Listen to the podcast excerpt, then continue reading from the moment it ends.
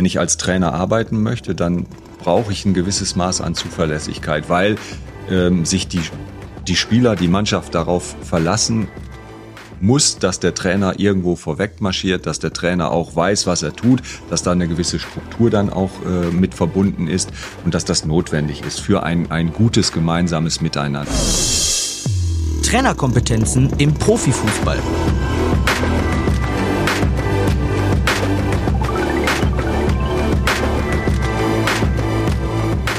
Podcast-Serie der DFB-Akademie.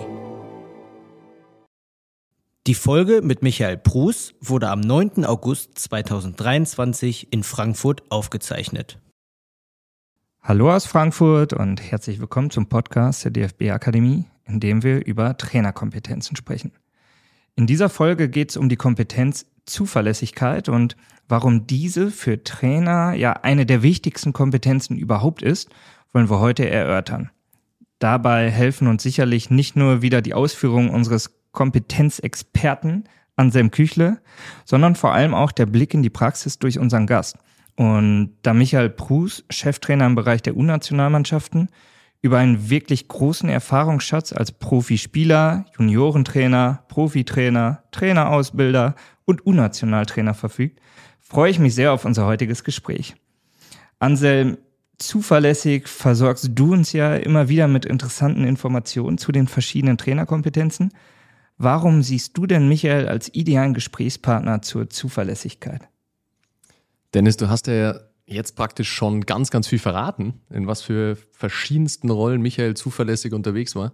Ähm, aber nicht nur das ist der Grund, warum er aus unserer Sicht wunderbar passt äh, zur Kompetenz Zuverlässigkeit, ähm, sondern viel mehr. Ja, ich meine, jemand, der als Magic äh, Bruce bezeichnet wird, ja, äh, der hat sich das ja irgendwo auch äh, verdient. Und äh, ich glaube, was Michael äh, auszeichnet und sehr, sehr viele Weggefährten auch gesagt haben, ist genau diese Zuverlässigkeit in den verschiedensten Funktionen, die du jetzt auch gerade genannt hast. Auch als Spieler damals gibt es ja viele Anekdoten, die man auch äh, erlesen kann. Und ich finde es viel besser, äh, ja, Michael, deine persönliche äh, Analyse dazu zu hören als äh, meine. Und äh, deswegen vielen Dank, dass du da bist. Schön, dass du da bist. Und ich gebe diese Frage gerne äh, nochmal weiter. Warum, äh, Michael, bist du der perfekte Gast zur Zuverlässigkeit? Ja, ich freue mich äh, sehr, dass ich dabei sein darf und äh, ein bisschen was über Zuverlässigkeit erzählen kann. Ähm, natürlich auch aus meiner eigenen Zeit. Ähm, ihr habt ja gerade schon gesagt, äh, als Profi dann mit am Ende dem Spitznamen, den mir die Schalker Fans verpasst haben, weil ich über zehn Jahre lang also dem Verein die Treue gehalten habe, dabei gar nicht immer Stammspieler war und trotzdem in dem Moment, wo ich gefragt war, wo ich äh, auf dem Platz sein durfte, alles gegeben habe, um meine bestmögliche Leistung äh, auch abzurufen. Und insofern äh, ist das, glaube ich, etwas, was ähm, ja viele im Umfeld des Clubs auch mit Zuverlässigkeit einfach ähm, beschrieben haben, mir dann zugesprochen haben. Und ich war nie ein, ein ja, herausragender Spieler und trotzdem die Aufgaben, die ich übertragen bekommen habe, insbesondere dann natürlich auch als Abwehrspieler, äh, habe ich äh, ja meistens zumindest doch mit, äh, mit großer Zuverlässigkeit erfüllt und insofern dann auch äh, die Rolle im Team äh, eingenommen, die mir zugedacht war. Ich glaube, dein damaliger Trainer Jörg Berger hat gesagt, ging es nach Charakter, hättest du immer spielen müssen. Aber selbst wenn du mal nicht gespielt hast, war es so, dass du äh, nicht gemosert hast, sondern dass du die Rolle angenommen hast und einfach versucht hast, ja, ich finde, deine Aufgabe zu erfüllen. Und wenn ich richtig gezählt habe, dürften es so circa drei Clubs in 17 Jahren Profifußball gewesen sein. Ich finde, alleine diese ja, Vereinstreue zeugt ja schon davon, dass du äh, zuverlässig deine Aufgaben erfüllst. Ne? Definitiv. Und äh, ich nehme dir sozusagen deine nächste Frage vorweg, weil die hättest du mir jetzt sicher gestellt. Ähm, was ist denn überhaupt Zuverlässigkeit? Wenn wir darüber sprechen, wollen wir auch nochmal definieren, was wir darunter äh, verstehen. Und im Grunde, ja, ist Zuverlässigkeit der Grad der Gewissheit, mit der eine Tätigkeit ähm, durchgeführt wird. Ja, man kann sich auf Menschen verlassen, sagt man ja äh, auch so gerne. Und Menschen, die sehr zuverlässig sind, verfügen über ein hohes Pflichtgefühl. Ja, das zeichnet diese Menschen aus. Äh, sie stehen zu diesen getätigten Aussagen, die sie treffen. Und äh, deswegen glaube ich, gibt es keinen Menschen, der nicht gerne mit zuverlässigen anderen Menschen zusammenarbeitet. Aber ist jeder Mensch gleichzeitig zuverlässig. Ich glaube, es wäre gerne jeder. Ähm, es ist ja so ein Wort, das man gerne verwendet äh, und wahrscheinlich in jeder Stellenbeschreibung äh, sein Zuhause findet. Man sucht zuverlässige Menschen. Ähm, Michael, wie wichtig ist es dir, dass du wirklich zuverlässige Menschen um dich herum hast, sowohl im Privaten als auch wenn du jetzt in deine Mannschaften schaust und in dein Trainerteam? Zuverlässigkeit ähm, ist etwas, was äh, einer Mannschaft total gut tut, weil ähm, natürlich dann auch jeder einzelne Spieler weiß, mein Nebenmann, auf den kann ich mich verlassen. Ich weiß, was er für Fähigkeiten hat und er bringt die zu 100 Prozent ein. Ähm, das heißt nicht, dass man immer alles richtig macht. Darum geht's, glaube ich, auch gar nicht. Aber äh, man weiß, wenn, äh, wenn er eine Aufgabe übertragen bekommen hat, dann versucht er sie so gut wie möglich, so gewissenhaft, du hast es gerade genannt, äh, den Begriff auch gewissenhaft wie möglich auszuführen. Und ähm, wenn ich jetzt nochmal an meine Zeit auch als Spieler bei Schalke denke, ähm, dann war ich natürlich nicht immer froh darüber, wenn ich nicht gespielt habe. Aber ich habe ja darüber hinaus trotzdem auch im Training oder auf der Bank eine gewisse Aufgabe für die Mannschaft und für das Team zu erfüllen, nämlich die anderen zu unterstützen und dann in dem Moment auch da zu sein, wenn ich, wenn ich gebraucht werde. Äh, auch das ist etwas, was, ähm, glaube ich, Zuverlässigkeit auszeichnet und ähm, was, was ich natürlich erstens gelebt habe und was ich dann auch möglichst von ähm, ja, meinem Umfeld erwarte. Äh, es gibt immer Unterschiede. Es gibt ja auch äh, bei Spielern eher kreative Spieler, die meistens, ähm, was den Begriff Zuverlässigkeit angeht, äh, nicht so hoch äh, diesen Begriff auch wertschätzen. Ähm, die haben aber eben andere Dinge, die sie auch in ein Team einbringen. Und äh, auch da weiß ich, ich verlasse mich darauf, dass die kreativ werden in den Momenten, wo es notwendig ist und wo die Mannschaft eben auch mal einen anderen Impuls braucht. Und ähm, deshalb auch ist dieses ein, ein gewisses Maß an Kreativität und Zuverlässigkeit in einem. Finde ich spannend. Wie schaffst du es da, dieses Gleichgewicht dann auch in der Mannschaft zu halten? Ich meine, wenn du auf der einen Seite sagst, okay, du möchtest diese Zuverlässigkeit von deinen Spielern haben und auf der anderen Seite sind Spieler, das kennen wir ja äh, in vielen Teams, die die dann vielleicht nicht zu 100 Prozent geben können. Wie machst du das? Ich glaube, es hängt ein bisschen mit den Positionen zusammen. Also in der Abwehr äh, wünsche ich mir nicht so viel Kreativität, dafür mehr Zuverlässigkeit, ähm, weil man da natürlich auch einfach so ein gewisses Risikobewusstsein haben muss. Und ähm, je weiter nach vorne man in, äh, im Spielfeld oder auf dem Spielfeld äh, sich befindet, desto freier kann man vielleicht auch Dinge äh, ausprobieren, entscheiden und, äh, und dann auch mal angehen. Und äh, deshalb sind ja auch die kreativen Spieler eher die Zehner von früher, ähm, die dann sich vorne rumtummeln, äh, die einfach mal was Besonderes machen, etwas, wo niemand mit rechnet. Und ähm, dann, je weiter wir nach hinten kommen, ob es jetzt Torhüter oder Abwehrspieler sind, äh, da wünschen wir Trainer uns natürlich äh, ein, ein extrem hohes Maß an Zuverlässigkeit, ähm, dass da nicht irgendeiner auf einmal im eigenen Strafraum versucht, einen Beinschuss zu machen, nur weil es für die Zuschauer vielleicht schön aussieht, sondern äh, da geht's um, um Sicherheit, da geht's dann eben auch äh, um Verlässlichkeit letztlich. Und äh, da wird das Risiko auch äh, möglichst mini minimiert könnte ein Teil des Anforderungsprofils des Abwehrspielers sein, ne? an sich. Wir hatten ja die WM-Analyse und haben ja verschiedene Positionen auch äh, ja mal seziert und uns das angeschaut und auch beim DFB wurde ja viel veröffentlicht und ich glaube, also zuverlässig zu sein in der Verteidigung ähm, ist sicherlich ein, ein wichtiger Punkt. Oder so siehst du das auch so bei deinen Talenten jetzt bei der Nationalmannschaft, dass du auf sowas guckst? Ja, ein Schwerpunkt der äh, Analyse war ja Balance. Und Balance hat ja eben auch etwas damit zu tun, dass man innerhalb einer Mannschaft natürlich Kreativität und Offensivpower und äh, Angriffsmöglichkeiten schafft und gleichzeitig eine gute Absicherung hat. Also sich darauf verlassen kann, dass eben auch hinten welche aufpassen, dass der Gegner nicht mit einem schnellen Gegenangriff durchbrechen kann. Und ähm, wir versuchen natürlich auch unsere Mannschaft dementsprechend äh, aufzubauen, zusammenzustellen, dass wir sagen, wir brauchen nach vorne hin Kreativität, wir brauchen, ähm, wir brauchen ein gewisses Maß an, an Energie natürlich auch. Und wir brauchen auf der anderen Seite Spieler, die die Balance herstellen, die also erkennen, wann kann ich mit nach vorne mich einschalten, aber wann ist es meine Aufgabe, jetzt auch abzusichern, die Position zu halten und dafür zu sorgen, dass nach vorne die anderen loslaufen können, aber ich sichere dann eben auch einfach den Rest ab und äh, nehme dann Gegenangriffe auf, verteidige hinten, äh, so dass wir einfach gut dabei wegkommen. Jetzt haben wir schon viel über die Spieler gesprochen. Wir wollen ja vor allem auf den Trainer eingehen. Und Zuverlässigkeit beim Trainer herauszustellen, nicht nur als Person, sondern vor allem in dieser Rolle, in dieser Trainerrolle, auch so ein bisschen als Kopf einer, einer größeren Gruppe. Ähm, darauf freue ich mich, das von euch zu hören.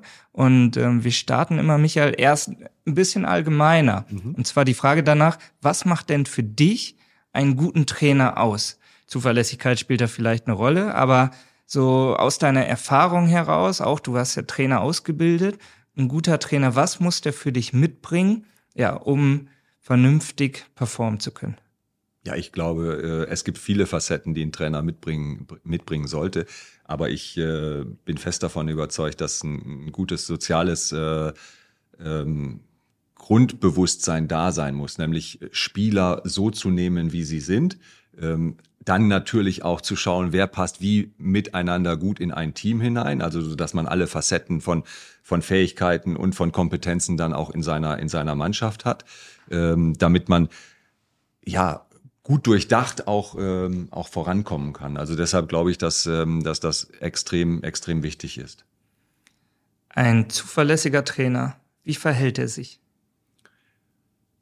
Ein zuverlässiger Trainer ähm, setzt die Dinge um, die er sagt, hält sich an Dinge, die er vorgibt, ähm, fordert Dinge vielleicht auch immer wieder ein, weil sie ihm wichtig sind und äh, ist in gewisser Weise auch beharrlich, was so äh, bestimmte Themen dann angeht.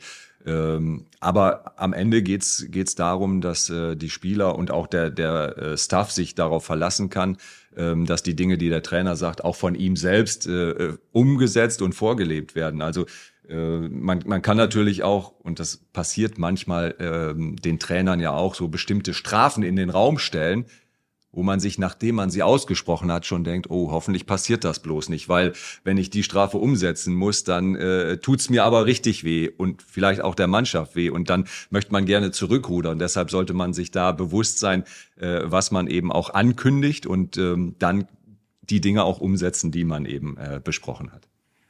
Ja, damit lieferst du mir den Steilpass eigentlich schon direkt, denn wir haben uns natürlich im Vorfeld auch mit deiner Person beschäftigt und mit Menschen gesprochen, die dich schon ein bisschen länger begleiten. Und unter anderem war da Jannis Hohenhöfel, mein Gesprächspartner, der bei dir im Trainerteam auch der U-Nationalmannschaft ist. Und der hat eigentlich genau das über dich auch gesagt. Denn er sagt, man kann sich darauf verlassen, dass das, was du sagst, auch gemacht wird. Und du bist kein Blender, du verlierst nicht unendlich viele Worte, sondern du bist dann sehr klar und sachlich. Du findest aber auch die richtige Sprache, auch wenn es negativ ist, so wie es nun mal sein muss. Aber man kann sich dann darauf verlassen, denn so wie Michael das ausgeführt hat, Anselm, sind wir wieder bei der Vorbildrolle des Trainers eigentlich. Ne? Ja, stimmt. Wir hatten ja auch immer wieder das Wort Klarheit gehört, äh, auch zu anderen Kompetenzen. Und ich glaube, das trifft es auch hier, ja, dass Menschen, die zuverlässig sind, auch klar irgendwo in der Kommunikation sind, dass sie nicht unbedingt viel reden müssen, aber das Richtige ähm, im Endeffekt zum richtigen Moment sagen und dass sie konsistent dann auch sind irgendwo in Verhaltensweisen, aber auch konsistent in Entscheidungen. Ich glaube, äh, das trifft's gut. Und was da auch noch hinzukommt, ist auch eine gewisse Loyalität äh, auch im Trainerteam beispielsweise, aber auch eine Loyalität gegenüber den Spielern, denke ich. Äh, was kannst du da noch ergänzen dazu? Es geht ja schon für uns Trainer auch darum, äh, Spieler des Öfteren mal zu kritisieren und auch ähm, damit zu versuchen, sie weiterzuentwickeln, weiterzubringen, nämlich auch ja, Themen anzusprechen, die sie vielleicht noch nicht so gut beherrschen, wo wir aber Potenzial sehen, was sie durchaus noch schöpfen können, wo sie also auch noch äh, sich entwickeln können. Und äh, da müssen wir manchmal auch kritisch sein. Gleichzeitig heißt das ja aber nicht, dass wir den Spieler äh, fallen lassen, sondern eigentlich mit der Kritik unterstützen wir ja seine Entwicklung. Und ähm, deshalb ist äh, Loyalität in dem Fall auch total wichtig, weil ähm, er wird das nicht immer alles gleich sofort auch umsetzen können, was wir dann vielleicht von ihm erwarten. Und äh, trotzdem muss er Rückhalt spüren. Er muss merken, dass wir, selbst wenn er es probiert und es nicht gelingt, ihm dann nicht sagen, hey, wieso machst du das, sondern einfach unterstützen und sagen, ja, genau so, versuch's weiter, äh, wir sind auf dem Weg, äh, genau da möchten wir dich hinhaben, probier's beim nächsten Mal nochmal aus und dann wird's dir irgendwann gelingen. Also diese Unterstützung als Trainer für Spieler oder für den Staff ist natürlich äh, total wichtig und, glaube ich, äh, macht ein funktionierendes Team auch aus. Und deswegen ist es ja auch äh, aus meiner Sicht nicht überraschend, dass zum Beispiel Zuverlässigkeit jetzt auch in diesen Kompetenzen, auch in der Studie, unter die Top-Kompetenzen gezählt wurde. Ja, Glaubwürdigkeit war ja bei den personalen Kompetenzen ähm, auch eine der Top-Kompetenzen, wenn nicht sogar die Nummer eins. Und Zuverlässigkeit genauso. Ja, eigentlich auf einer Ebene ist ja auch eine personale Kompetenz.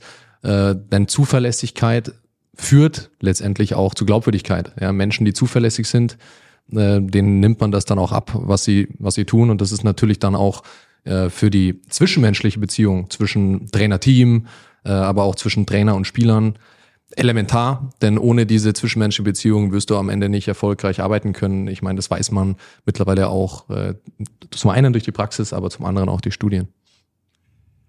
Ich finde, dass das gerade auch für uns jetzt im Auswahlbereich extrem wichtig ist. Wir sehen ja unsere Spieler und auch unser Funktionsteam äh, nur sehr unregelmäßig. Und ich glaube, dass die alle Lust darauf haben müssen, zusammenzukommen, sich also auch in gewisser Weise wohlfühlen müssen, damit sie dann auch ihre bestmöglichen Leistungen zeigen können. Und äh, das, wie gesagt, finde ich, ist äh, gerade im Bereich der, der Auswahlmannschaften extrem wichtig. Jetzt sprichst du es an, Auswahlmannschaften. Wie schafft ihr es da, dass diese zwischenmenschliche Beziehung stark ist? Ich sag mal, wir versuchen es, indem wir uns füreinander interessieren.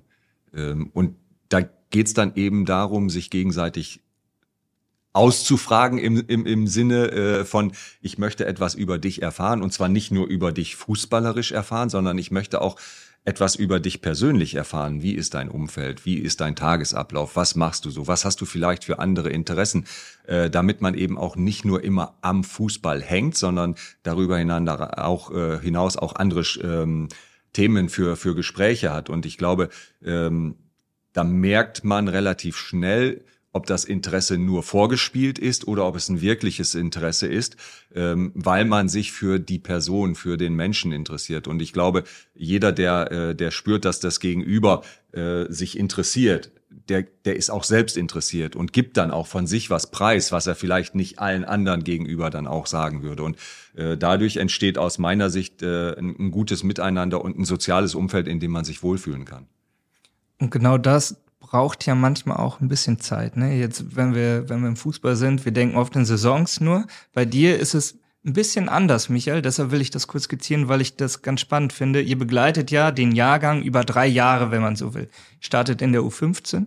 Ihr seid aktuell in der U17 und es ist so, dass du im Verlauf natürlich die Spieler auch kennenlernen kannst, dass die Spieler euch auch kennenlernen können als Trainerteam und dass, dass sich da vielleicht auch mehr Zuverlässigkeit, also das Empfinden füreinander aufbauen kann. Denn als U-Trainer oder Nationalmannschaftstrainer, du hast gerade gesagt, ihr seht euch ja nicht jede Woche, sondern ähm, ausgewählt bei den Lehrgängen und das bedarf natürlich auch ein bisschen Zeit.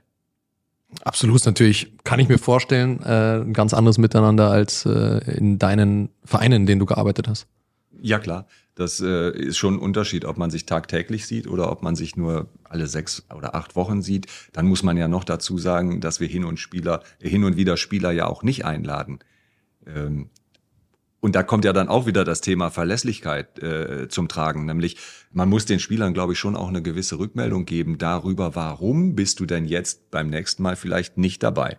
Das mag ja manchmal Gründe in der, im Bereich der Leistung haben. Es mag aber auch Gründe geben, weil man vielleicht auch mal jemand anders testen möchte. Also gar nicht unbedingt immer mit dem mit der eigenen Person zusammenhängen und ähm, das zu erklären, das zu verdeutlichen, warum wir wie handeln, ist, glaube ich, dann schon auch äh, schon auch ein wichtiges Thema für die Spieler, damit sie nachvollziehen können, ähm, was macht der Trainer eigentlich. Und für mich ist es eben notwendig, um auch da in gewisser Weise Verlässlichkeit zu zeigen, nämlich ich nehme dich oder wir nehmen dich beim nächsten Lehrgang nicht mit dazu, heißt aber nicht, dass du bei uns keine Chance mehr hast, sondern trainier weiter, zeig weiter deine Leistung und dann wirst du beim nächsten, übernächsten Mal äh, auch wieder dabei sein. Also äh, es geht schon darum, auch den Spielern zu vermitteln, dass sie, dass sie immer wieder die Chance haben und dass wir sie nicht, nicht äh, fallen lassen, sondern wir haben sie im Blick. Wir beobachten sie. Wir haben unser Scouting-System, wo wir auch dann regelmäßig äh, Infos bekommen, wie, wie entwickeln sich die Spieler. Und dann sind die bei uns natürlich weiterhin wie man immer so schön sagt, im Notizblock und, äh, und werden auch dann ähm, bei uns auf dem Zettel sein und, und weiter in Lehrgängen dabei sein. Michael, nimm uns da nochmal noch mehr mit in die Praxis. Wie führt ihr diese Kommunikation mit den Spielern? Siehst du das in deiner Rolle als Cheftrainer dann auch als deine Aufgabe an, da zu kommunizieren und zu sagen, okay, nach dem Lehrgang so und so sieht's aus. Sprichst du da mit jedem Einzelnen? Hat ja auch was mit Zuverlässigkeit zu tun, so diese Rolle dann zu erfüllen und ähm, sich auch zu zeigen bei jedem Spieler. Nicht, dass das Gefühl aufkommt, der, der Trainer spricht nicht mit mir. Ja, wir haben äh, in den Lehrgängen häufig dann über 20 Spieler und ähm, wir teilen uns im Trainerteam auf. Ähm, das heißt aber nicht, dass ich immer mit den gleichen Spielern nur spreche, sondern auch da rotieren wir, sodass im Grunde auch jeder äh, Trainer mit jedem Spieler insbesondere nach den Lehrgängen dann auch nochmal spricht, weil am Ende äh, wollen die natürlich auch wissen, wie war ich denn jetzt im Lehrgang, wie habe ich es gemacht, äh, seid ihr zufrieden im Trainerteam oder äh, muss ich an irgendwas noch, noch äh, arbeiten? Und ähm, wir versuchen da eine Rückmeldung zu geben, dass die, dass die Jungs, wenn sie, wenn sie nach Hause fahren, eben auch wissen, okay, so und so haben die Trainer uns gesehen ohne aber auch, und das muss ich ehrlich äh, zugeben, auch gleichzeitig schon eine Einladung für den nächsten Lehrgang auszusprechen, weil da immer doch ein bisschen Zeit zwischen vergeht und wir eben auch andere Spieler noch im Blick haben, die wir, die wir in der Zwischenzeit dann auch bewerten wollen. Diese Rückmeldung gebt ihr den Spielern. Hast du dann auch Kontakt zu den Mannschaftstrainern und gebt ihr da auch diese Rückmeldung? Ja, äh, zu jedem unserer Lehrgänge gibt's auch immer noch mal ein schriftliches Dokument, was an die an die Vereinstrainer geschickt wird.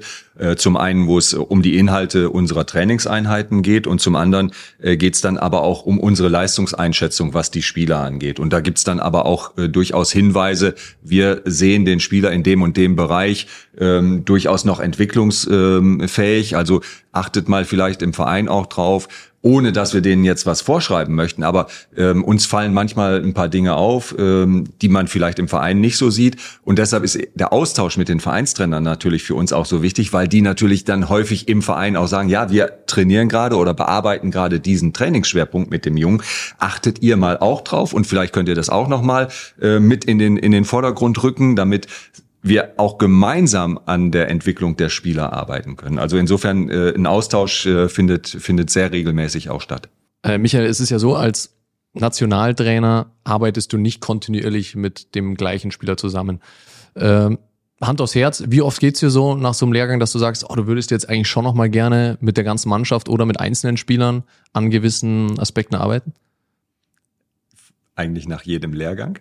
Ähm, zum einen, weil, weil die Arbeit total viel Spaß macht und ich äh, immer total glücklich bin, wenn, äh, wenn wir zusammenkommen können und wenn wir gemeinsam trainieren können. Und ähm, es ist dann immer äh, schade, dass die Jungs dann wieder jetzt, äh, wie heute äh, passiert, dann zurückfahren in ihre Vereine und wir uns erst wieder in, in sechs Wochen dann sehen. Das, äh, das ist echt schade. Und ja, ist aber letztlich mein, mein Job und äh, ich versuche natürlich dann in der Zwischenzeit so viel an Infos äh, zu bekommen, wie ich, wie ich äh, bekommen kann äh, über die Spieler, aber ich würde gerne äh, häufiger mit den Jungs trainieren und ähm, Einzelne natürlich auch in bestimmten Bereichen noch versuchen weiterzuentwickeln. Ist ja auch ein sehr, ja, interessantes Alter. Ich meine, ihr habt ja die Mannschaft von der U15 bis zur U17 jetzt äh, begleitet. Äh, da sieht man ja auch eine unfassbare Entwicklung des Menschen. Ähm, inwiefern habt ihr da als Trainerteam auch einen Einfluss auf die persönliche Entwicklung über den Fußball hinaus? Bei den Spielern? Wir haben natürlich gewisse Werte, die wir ähm, bei uns leben, die wir dann auch einfordern von den Spielern und ähm, wir hoffen natürlich, dass sie ein bisschen was mitnehmen. Also klar, wenn wir uns alle sechs Wochen sehen, dann, dann haben die zwischenzeitlich viele andere Dinge äh, gehört, viele, viele andere Informationen aufgenommen. Ähm, da wissen wir nicht immer so genau, was, äh, was dann wirklich von den Dingen bleibt, die wir auch in den Lehrgängen besprechen. Aber ähm, ich sehe es als eine unserer Aufgaben an. Also du hast gerade über die Altersklasse gesprochen, die sind die die jungen Menschen sind in der Entwicklung und äh, wir versuchen äh, Anteil zu nehmen. Wir versuchen ähm, sie zu begleiten. Wir versuchen ihnen ein paar Dinge, die die uns wichtig sind, auch mitzugeben. Am Ende müssen die natürlich selbst entscheiden, was sie was sie daraus machen. Das ist im Fußball ja nichts anderes. Auch da machen wir im Training bestimmte Themen oder bearbeiten bestimmte Themen und wir können ihnen sagen, wir glauben, dass das für eure Entwicklung wichtig ist, aber ob sie daran zu Hause weiter trainieren oder ob sie sagen, pff, ich mache was anderes, das entscheiden sie dann letztlich selber. Das glaube ich sofort. Und äh, gleichzeitig ist es ja so, dass sich die Generationen ja auch verändert haben. Ähm, und du hast ja auch durch deine anderen Tätigkeiten, die du schon so gemacht hast, aus, äh, Ausbilder beispielsweise, ähm, viele Eindrücke mitgenommen. Was würdest du sagen, inwiefern haben sich äh, beispielsweise die jungen Menschen in diesem Alter verändert? Die wachsen natürlich ganz anders auf als ich jetzt in meiner Jugend zum Beispiel, äh, der jetzt ja mittlerweile 55 äh, ist und ähm, aber am, am Gru oder im Grunde äh, haben alle Lust auf Fußball, die zu uns kommen. Ähm, die können wir auch damit packen. und begeistern, äh, weil sie einfach wollen, weil sie, weil sie spielen wollen, weil sie diesen Spieltrieb haben. Der ist nach wie vor da. Der ist manchmal dann zu viel am Handy da. Ähm, aber auch das müssen wir versuchen für uns zu nutzen und zu sagen, hey, wir können aber auch Informationen übers Handy zum Beispiel an euch weitergeben. Äh, wir versuchen also eben auch ähm, das, was, was heute üblich ist, zu nutzen, um damit zu kommunizieren. Heißt nicht, dass wir ähm, komplett jetzt der Jugend hinterherlaufen. Das, das ist damit gar nicht gemeint. Aber wir versuchen natürlich die Digitalisierung äh, für uns zu nutzen, um gemeinsam dann auch erfolgreich sein zu können. Also auch so ein bisschen einhergehend der Wertewandel vielleicht auch, ne? Was ist mir wichtig? Du sagst es selber, ihr lebt gewisse Werte vor und möchte, dass die Spieler das mitleben, damit ihr als Gruppe funktioniert. Und ähm, für mich nochmal die Frage, wie macht ihr das genau? Und ähm, sagst du ja, zu Beginn gehen wir das mal an und, und sagen, ja, das und das ist uns wichtig und dann geht's darum? Oder nehmt ihr darauf immer wieder Bezug und sprecht mit den Jungs darüber? Wir nehmen immer wieder Bezug und wir merken, dass wir das auch müssen. Ähm, aber das ist auch, glaube ich, nur normal, dass man, dass man eben die Dinge, die einem wichtig sind, auch äh, regelmäßig wiederholt. Ähm, wir haben gerade davon gesprochen, dass wenn die nach sechs Wochen wiederkommen oder mal einen Lehrgang nicht dabei waren, dass die dann nach zwölf Wochen wieder zu uns kommen. Ja, dann müssen die vielleicht auch erstmal wieder hören, ja, was wollen wir eigentlich machen? Ähm, ist es uns wichtig, dass wir re rechtzeitig zum Essen da sind, dass wir rechtzeitig zum Training da sind, damit wir gemeinsam starten können? Äh, wenn es jetzt nur mal um Pünktlichkeit geht, was ja nur ein, ein äh, Begriff jetzt aus, äh, aus dem Bereich der Werte vielleicht auch ist, aber ähm, da gibt's eben noch einiges mehr, was, was uns wichtig ist, dass wir uns gegenseitig respektieren und äh, den Umgang miteinander pflegen. Ähm, und Verlässlichkeit ist ja da auch ein Thema.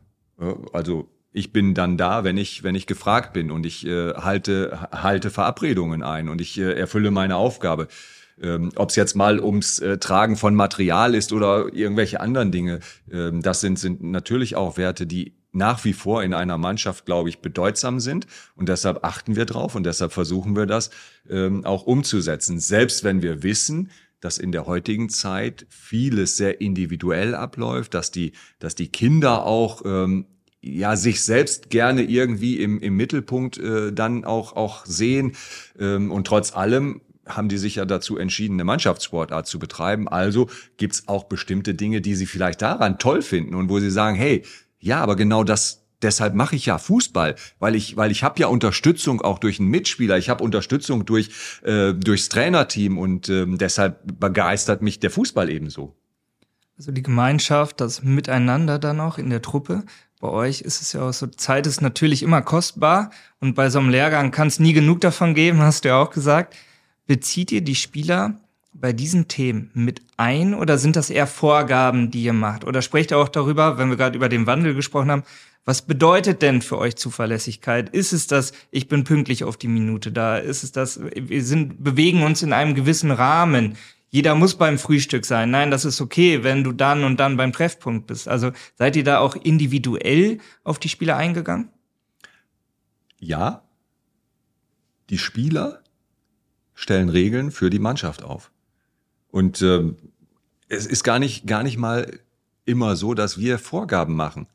Interessanterweise sind aber die Dinge, die die Spieler einfordern von sich selbst, oftmals auch die Aspekte, die uns wichtig sind. Also die wollen auch alle nicht warten und auf einen, der zu spät kommt, da hat keiner Bock drauf. Also fordern die schon auch ein, ja, lasst uns pünktlich sein. Ne, wir wollen gemeinsam Dinge angehen. Wir wollen als Mannschaft auftreten. Wir wollen, wenn wir irgendwo hinkommen, nicht einzeln irgendwo eintrudeln, sondern wir wollen ja auch eine gewisse Wirkung damit erzielen, als Mannschaft schon mal zu zeigen beim Spiel, wir gehen jetzt gemeinsam raus und dann sich groß zu machen, mal aufzurichten und dem Gegner zu zeigen, hey, hier kommen wir. Auch das gehört doch dazu. Und das ist ja auch Fußball. Ähm, jetzt wurden die Werte angesprochen. Das ist ja auch ein Thema, das immer öfter diskutiert wird, habe ich zumindest äh, den Eindruck. Äh, und gleichzeitig ist es so, dass auch viele Profitrainer und auch Trainer aus dem Amateurbereich darüber berichten, dass sie das auch in ihre Arbeit einfließen lassen, auch zu Beginn, vor allem wenn sie mit einer Mannschaft zu arbeiten ähm, beginnen. Was würdest du zu diesem Thema in der Arbeit mit Mannschaften empfehlen, wenn es darum geht, man kommt neu zu einem Team, man möchte auf der einen Seite vielleicht gewisse Werte selber einbringen und auf der einen, anderen Seite möchte man der Mannschaft die Möglichkeit geben, eigene Werte zu kreieren, eine eigene Wertepyramide zum Beispiel zu kreieren. Hast du da Tipps wie du es machen würdest? Ich bin ein Freund davon, tatsächlich die Mannschaft mit einzubeziehen.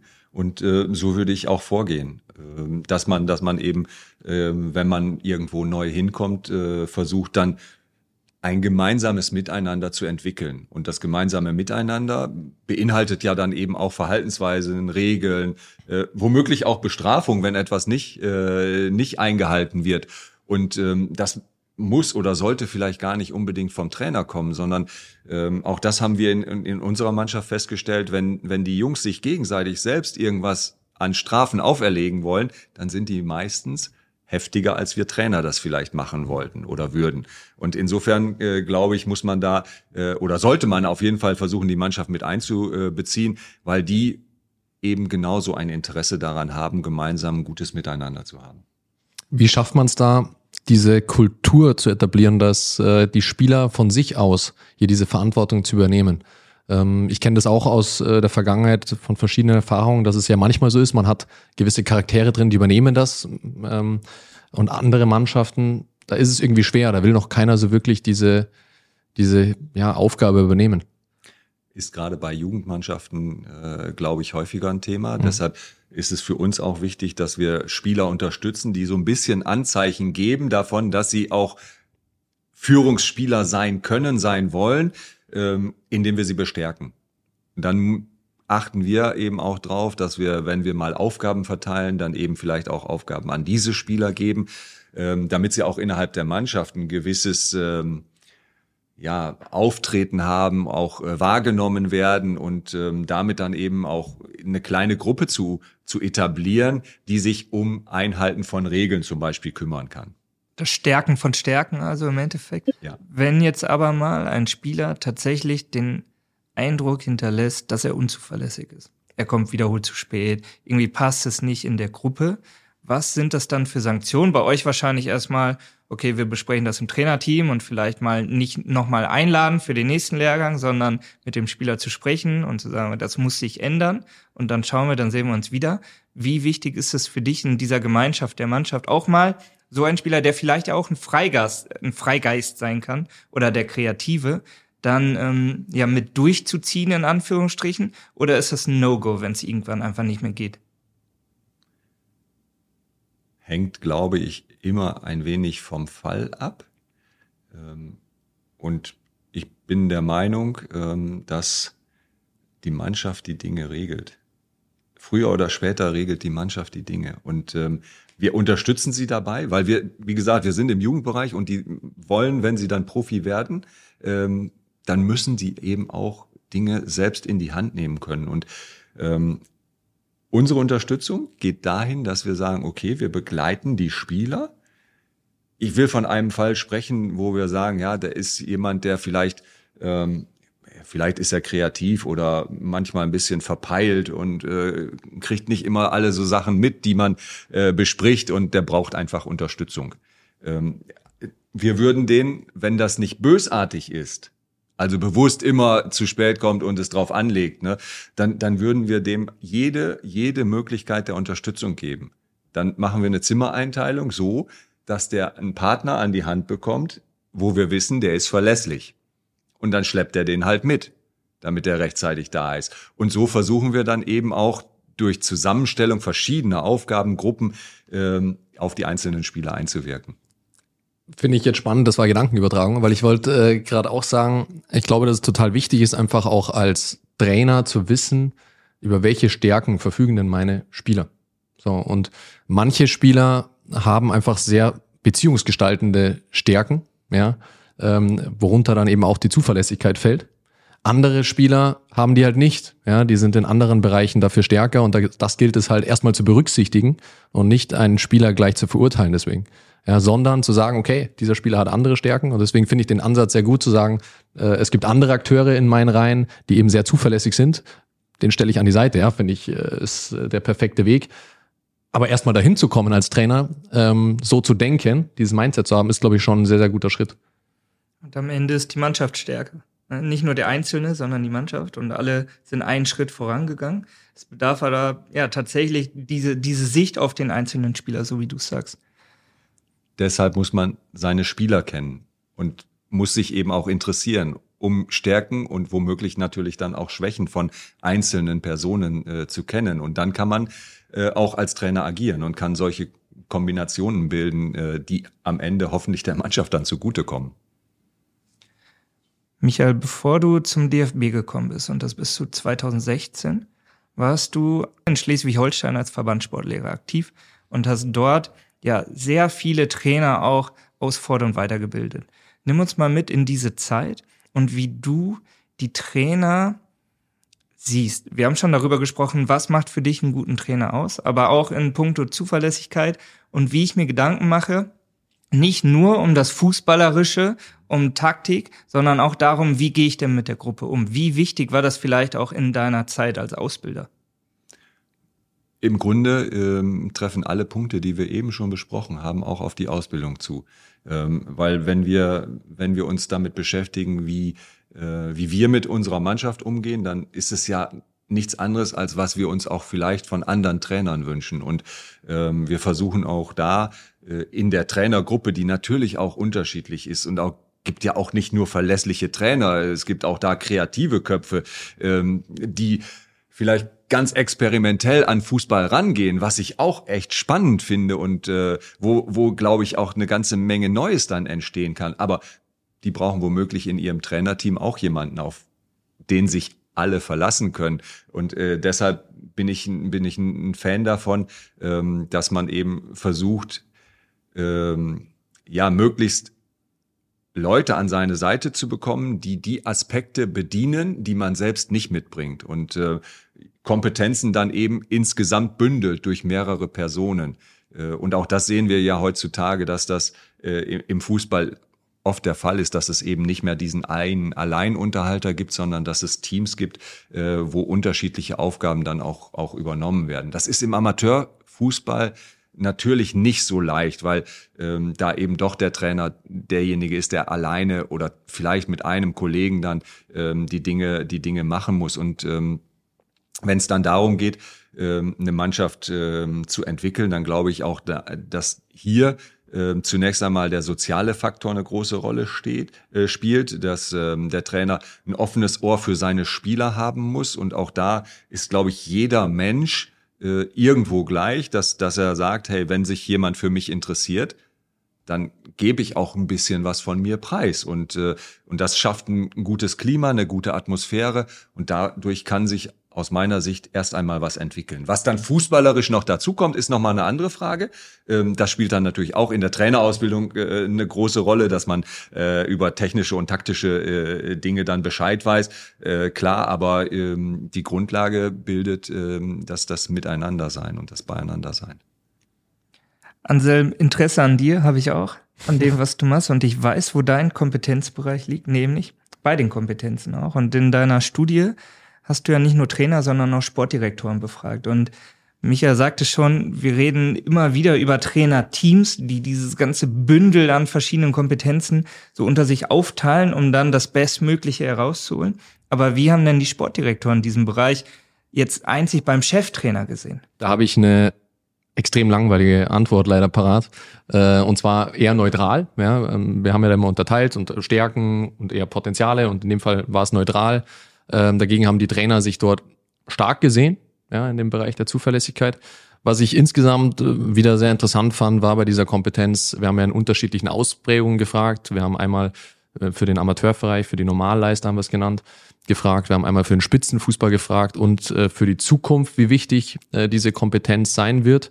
Und es war bei der Zuverlässigkeit so wie bei noch sechs anderen Kompetenzen, dass die in allen diesen Facetten als Top-Kompetenz bewertet wurde. Ja, das heißt für mich, und das ist ja jetzt auch keine Überraschung, sondern wir arbeiten das ja gerade sehr schön heraus, dass eigentlich für jeden Trainer, egal in welcher Jahrgangsstufe, ähm, egal auf welchem Niveau, Zuverlässigkeit einfach ein elementarer Aspekt ist. Ähm, Zuverlässigkeit führt auch dazu, dass du in Teams besser arbeiten kannst, weil zuverlässige Menschen, das zeigen auch Studien, glaubwürdiger sind, das hatten wir vorher gesagt, und auch es einfacher haben, geschätzt zu werden. Ja, und deswegen auch Respektpersonen sein können. Das ist für Trainer so und das ist gleichzeitig natürlich auch für Spieler so, äh, um in so einem Gefüge dann auch ja, anerkannt zu werden. Wie bewerte ich Zuverlässigkeit und was passiert, ja, wenn ich wirklich mal dagegen verstoße als Trainer auch? Also kann ich das wieder kippen und sagen, ja, ich werde zuverlässiger. Vielleicht ähm, gibt es nicht so ein Turnaround, wenn einmal was passiert ist, sondern ähm, das ist ja etwas, was sich auch entwickelt. Aber ja, hast du da Infos für uns? Also grundsätzlich ist es natürlich so, dass äh, Zuverlässigkeit, da gibt's jetzt kein Messinstrument oder so und äh, wir wollen jetzt auch nicht so theoretisch werden, ist natürlich was auch Subjektives. Ja? Ähm, einen Menschen, den ich zum Beispiel noch nicht so lange kenne, kann ich da vielleicht auch noch nicht so gut einschätzen, aber ein erstes Gefühl wie ähm, bei einem Menschen, den ich jetzt schon über eine, einen längeren Zeitraum kenne. Und ich glaube, es ist auch nicht so, dass wenn man sich jetzt mal einen kleinen Fehler erlaubt, einmal unpünktlich ist, dass wir deswegen unseren gesamten Kredit verspielen. Ähm, ich würde einem Menschen diese Kompetenz Zuverlässigkeit dann zuschreiben, wenn jemand wirklich in seinem alltäglichen Handeln ähm, das, das versprüht diese Zuverlässigkeit. Ja, das ist nichts, was ich einmal zeige, sondern man beobachtet Kompetenzen ja immer. Ja, Kompetenzen erscheinen immer in der Performance, also in der, im Tun. Ja, und deswegen ist Zuverlässigkeit eine Kompetenz, die verliere ich nicht vom einen Tag auf den anderen. Michael, lass uns nochmal auf deine Zeit als Profispieler eingehen, in dem Bereich, über den wir auch mitsprechen wollen. Du warst ja einige Jahre bei Schalke, das hatten wir schon. Du hast bei Meppen gespielt und in Trier und du hast ein paar Trainer auch kennengelernt. Über Jörg Berger haben wir gerade schon gesprochen. Was sind so deine Erfahrungen aus dieser Zeit vielleicht? Was hast du erlebt, auch in puncto Zuverlässigkeit aus diesem Profifußball heraus? Und was waren damals ja eindrückliche Ereignisse, die positiv oder vielleicht auch negativ ausgefallen sind, ohne dass du jetzt irgendwelche Namen nennen musst?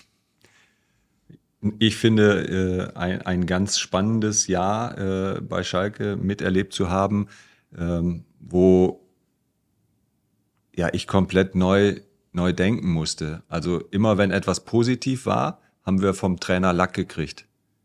Und wenn wir mal nicht so gut drauf waren, dann hat er uns ja in Ruhe gelassen oder sanfter angepackt und äh, das das passte eigentlich gar nicht so richtig in mein Bild, sondern ähm, man erwartet ja oder man hat gewisse Erwartungen auch an den Trainer und ähm, an bestimmtes Verhalten auch von Trainern. Und äh, man, man freut sich, wenn man selbst erfolgreich war und möchte eigentlich gelobt werden. Aber wir haben immer, immer einen drüber, also einen drüber gekriegt im, im, äh, im Sinne von, ja, wir müssen jetzt wieder anpacken, wir müssen noch mehr machen und äh, ne, was was ich für mich jetzt als im Nachhinein auch echt extrem hilfreich empfand, ähm, weil ich festgestellt habe, dass man äh, empfänglicher ist für vielleicht auch manche Kritik, wenn es insgesamt aber gut gelaufen ist. Und ähm, dass wenn man selbst vielleicht nicht so gut performt hat, ähm, dass es dann auch hilfreich sein kann, wenn man wieder etwas aufgebaut wird. Und ähm, diese Erfahrung habe ich als Profi zum ersten Mal gemacht und äh, fand das fand das echt hilfreich. Was das Thema Verlässlichkeit angeht, war das aber für mich schwierig, weil ich musste umdenken. Ich äh, bin irgendwie in ein anderes Umfeld gekommen und ähm, ja musste damit äh, damit leben, weil äh, weil das dann einfach das Verhalten des Trainers war. Und äh, insofern glaube ich, gibt's da auch durchaus manchmal äh, verschiedene Herangehensweisen an an solche Themen. Wie war das damals bei euch in der Mannschaft? Habt ihr wahrscheinlich im ersten Moment gesagt, Versteht ihr, was er meint? Was macht er? Wieso geht er jetzt mit uns um oder wie hat sich das reguliert? wir mussten es erstmal wahrnehmen. Und ähm, Anselm hat eben gesagt, das entwickelt sich und es geht nicht von heute auf morgen, sondern wir haben natürlich dann irgendwann gemerkt, nach ein paar Wochen, nach ein paar Monaten, ah ja, das Verhalten wiederholt sich. Also es ist ein gewisses äh, wiederkehrendes Effekt äh, oder ein wiederkehrender Effekt, den wir da feststellen. Also das ist nicht nur aus einer Laune heraus vom Trainer so gemacht, sondern der hat da irgendwie einen Hintergedanken. Und ähm, wie gesagt, die Mannschaft spürt das dann und dann wissen die irgendwann auch damit umzugehen. Also die haben dann gecheckt äh, oder wir haben dann gecheckt, okay, ähm, jetzt gewonnen. Wir wissen, nächste Woche wird hart, wird anstrengend, ne? aber ähm, er will uns ja was Gutes. Er will uns ja weiterentwickeln.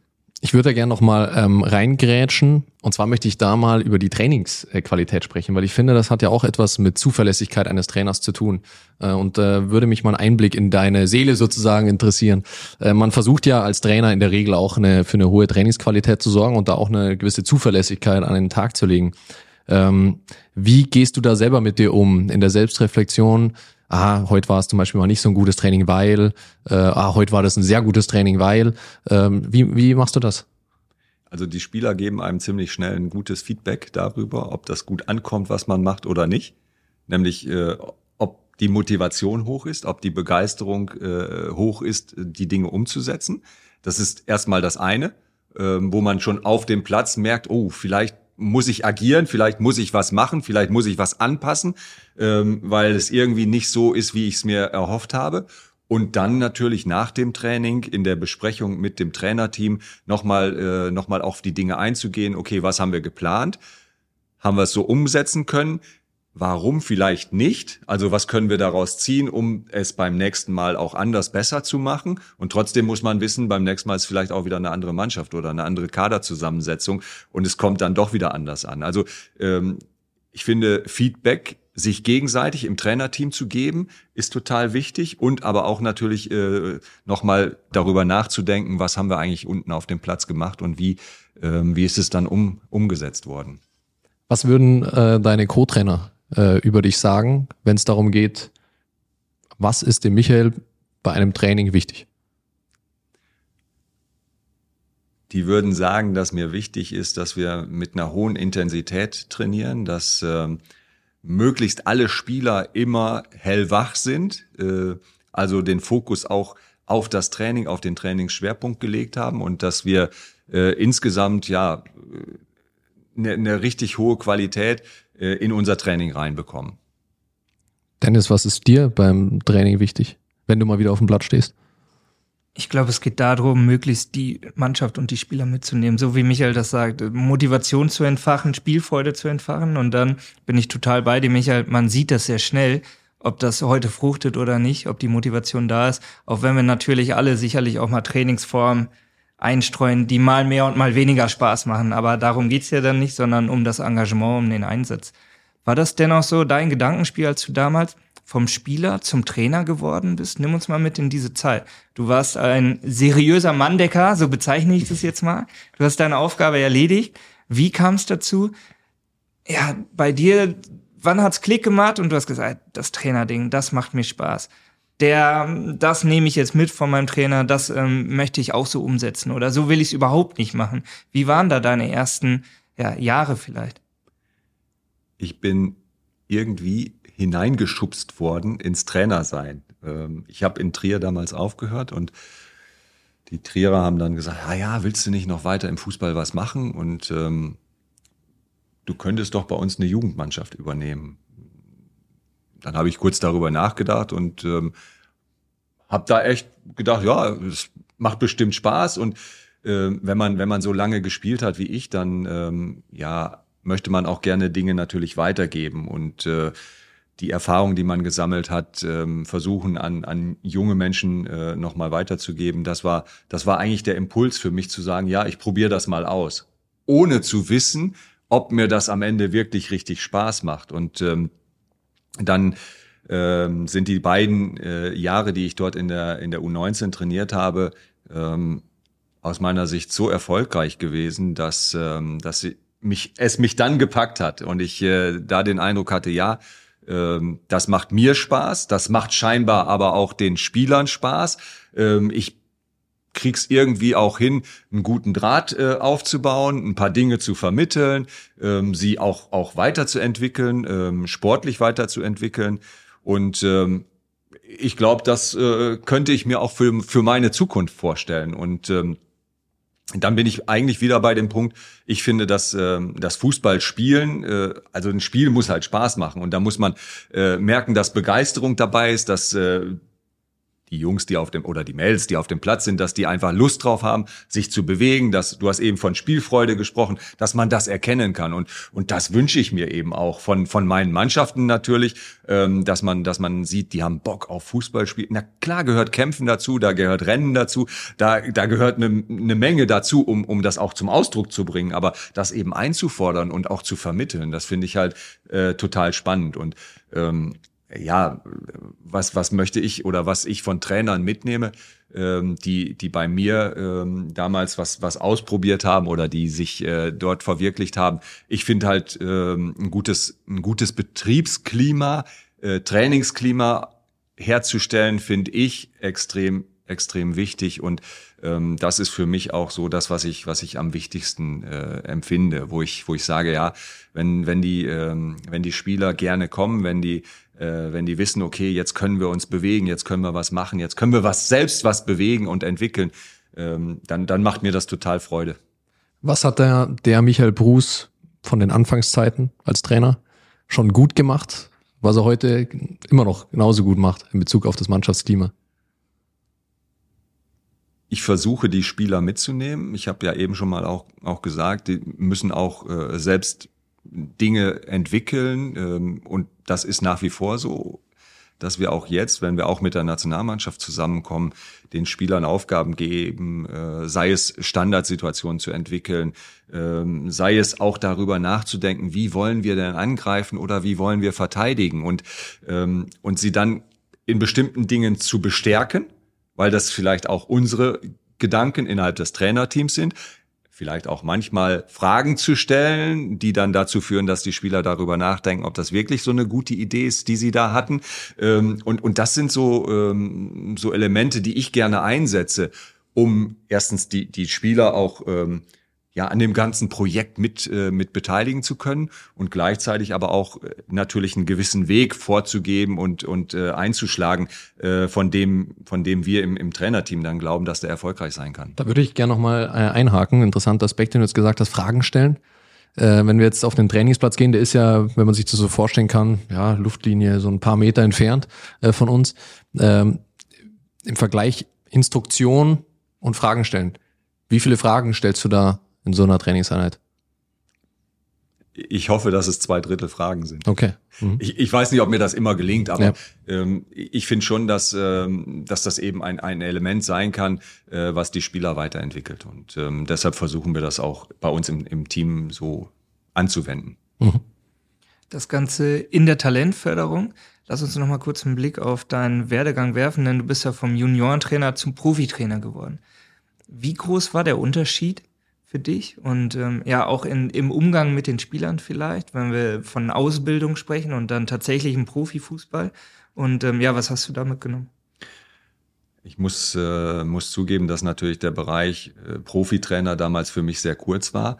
Ähm, das war ja der Übergang dann bei, bei Eintracht Trier auch. Und ähm, der Ansatz war, eine neue Mannschaft aufzubauen, viele junge Spieler ähm, auch zu integrieren in das in das Team, was ja vom Grundsatz her äh, genau das ist, was ich äh, was ich auch gerne mache, äh, wo ich mich auch wo ich mich auch durchaus äh, sehe. Ähm, das hat aber rein sportlich gesehen dann nicht so gut funktioniert, weil wir einfach nicht gut genug waren und ähm, der Unterschied zum, zum Profi ist natürlich, äh, du musst sofort Ergebnisse erzielen. Ähm, du musst so schnell wie möglich äh, eine gewisse Stabilität in die Mannschaft rein äh, reinbekommen. Und ähm, dann glaube ich, dass man aber auch als äh, Profi-Trainer ähm, eine Entwicklung einschlagen muss. Sowohl persönlich als Trainer als auch natürlich für die Mannschaft und für die einzelnen Spieler. Also da finde ich, ist, ist äh, Stillstand nach wie vor Rückschritt. Ähm, und das ist nicht anders als im Jugendbereich auch. Michael, ich habe jetzt nochmal geschaut, was ich mir äh, zu dir notiert habe und immer mal wieder, äh, wenn wir über Kompetenzen sprechen, sprechen wir auch darüber, welche Rolle denn Humor eigentlich spielt. Ja, und ähm, das hat jetzt im ersten Moment nichts mit Zuverlässigkeit zu tun, aber es ist spannend bei dir, weil du beschrieben wirst als jemand, der eben eine sachliche Spielweise hatte, darüber haben wir schon gesprochen, aber eben auch so eine flapsige Ironie. Inwiefern Spiegelt das deinen Humor wieder und welche Bedeutung hat das für auch deine Tätigkeit als Trainer? Für mich hat es eine große Bedeutung, ähm, weil bei allem Ernst, den wir natürlich auch, äh, auch schon mit Juniorenmannschaften an den Tag legen, äh, glaube ich, muss man ab und zu die Situation auflockern. Und ähm, da ist Ironie einfach ein, äh, oder Humor erstmal ein, ein sehr gutes Mittel. Und ich habe tatsächlich so ein bisschen Hang auch zu, zu Ironie, was gerade bei Jugendlichen ähm, im ersten Moment nicht so ganz einfach ist. Deshalb ist es gut, dass wir drei Jahre mit den Jungs zusammen sind, weil sie dann äh, doch verstehen, was, was ich meine und äh, ähm, dann aber auch selbst äh, total gut darauf reagieren. Äh, man merkt das eben jetzt auch äh, aktuell, äh, dass sie dann schon wissen, was, äh, was Sache ist. Und wie gesagt, ich glaube, dass man, dass man eben Situation mit Humor ähm, oftmals gut entspannen kann und äh, was, was einem Team total gut, gut tut. Ja, da gehen ja die Meinungen eben auseinander. Und ich glaube, es kann halt auch nicht jeder. Nicht jeder hat den Humor, dem, der der Allgemeinheit gefällt. Ja, und dann damit umzugehen, ne? so wie mhm. Michael das sagt. Ich meine, als 15-Jähriger oder in der U15 zur U-Nationalmannschaft eingeladen zu werden und der Trainer bringt einen ironischen Spruch. Ich glaube, die Ehrfurcht ist, ist tatsächlich sehr groß, dann damit umzugehen, aber diese Entwicklung dann ja durchzu, durchzugehen und dann in der U17 zu sagen, ja, Trainer ist schon gut. Ja, lass stecken, kenne ich schon, hast du schon mal gesagt. Also ist sicherlich spannend dann auch und ähm, ja, so entwickelt man sich eben als Mannschaft weiter. Sehr viel Zuverlässigkeit heute schon in der Folge. Und ich würde das Ganze gerne nochmal versuchen, mit euch zusammenzufassen, denn am Ende ja, machen wir genau das. Es geht um eine zusammenfassende Frage, wo wir nochmal auf die Hörer und Hörerinnen eingehen wollen. Michael, was sind denn so deine Tipps, deine Takeaways für die Trainer, um sich ja bei dieser Kompetenz, bei Zuverlässigkeit gut aufzustellen? Ich glaube halt, man muss äh, zunächst einmal für sich selbst einen Weg finden ähm, und wissen, wenn ich, wenn ich als Trainer arbeiten möchte, dann brauche ich ein gewisses Maß an Zuverlässigkeit, weil ähm, sich die, die Spieler, die Mannschaft darauf verlassen muss, dass der Trainer irgendwo vorweg marschiert, dass der Trainer auch weiß, was er tut, dass da eine gewisse Struktur dann auch äh, mit verbunden ist und dass das notwendig ist für ein, ein gutes gemeinsames Miteinander. Und wie gesagt, wenn ich dann äh, in der Lage bin, auch noch ein, ein soziales Umfeld zu schaffen, äh, wo ich, äh, wo ich Interesse für für jeden Einzelnen aus meinem Team ähm, zeigen kann, wo ich, äh, wo ich auf jeden auch eingehen kann, ähm, dass jeder gerne dabei ist, dann glaube ich, habe ich schon ganz viel, ganz viel geschaffen. Und ähm, wenn, wenn sie dann eben wissen, ähm, dass egal mit was sie auch vielleicht zum Trainer kommen, sie sich darauf verlassen kann, dass er einen unterstützt, ähm, ob es jetzt ein, ein, sportliches Problem ist oder vielleicht auch mal ein, ein Thema außerhalb des Sports ist, wo sie aber wissen, okay, der Trainer wird alles versuchen, um, um mich da zu unterstützen, mir, mir zu helfen, dann glaube ich, ähm, kann man damit schon eine ganze Menge, ganze Menge bewegen. Und Anselm, zuverlässig wie ich bin, weißt du, dass ich dir natürlich auch noch die Gelegenheit gebe, deine kleine kurze Zusammenfassung nochmal beizutragen. Zuverlässigkeit als Kompetenz und Michael als Gesprächspartner. Einige spannende Einblicke dabei. Ja, erstmal vielen Dank. Es hat richtig Spaß gemacht. Wieder super kurzweilig. Äh, die Folge ist schon wieder zu Ende. Wahnsinn. Äh, ich möchte eigentlich nur noch, noch mal ergänzen und äh, das nochmal aufgreifen, was wir heute hatten. Ich glaube, es ist total wichtig, als Trainer einfach auch zu wissen, wo liegen meine eigenen Stärken wenn ich eher unstrukturiert bin und unorganisiert bin, ja, ähm, dann sollte ich es wissen und gegebenenfalls mein Trainerteam einspannen, wenn es zum Beispiel darum geht, einen Spieltag vorzubereiten, ja, wo auch Spieler gewisse Struktur brauchen. Ja, und ich das nicht hinbekomme, weil der Zeitplan immer durcheinander äh, geworfen wird, ja, dann sollte ich äh, versuchen, jemanden einzusetzen, der mir dabei hilft. Ähm, denn es muss ja nicht immer so sein, dass ich als Cheftrainer alles mache, ja, sondern ich brauche halt die Menschen um mich herum, die mir helfen. Vielen Dank euch für die Zusammenfassung. Michael, dir für die Einblicke und ja, für das spannende Gespräch. Mir hat es auch Spaß gemacht. Ich fand es extrem kurzweilig. Michael, mir bleibt zu sagen, viel Erfolg weiterhin in der Ausbildung unserer Talente. Und ich glaube, eine Aufgabe, die dir sichtlich Spaß bereitet und den wünsche ich dir auch weiterhin. Anselm, wir beide sehen uns wieder. Da freue ich mich auch drauf. Und vor allem hören wir uns wieder. Bis bald. Ciao, ciao. Vielen Dank. Ciao.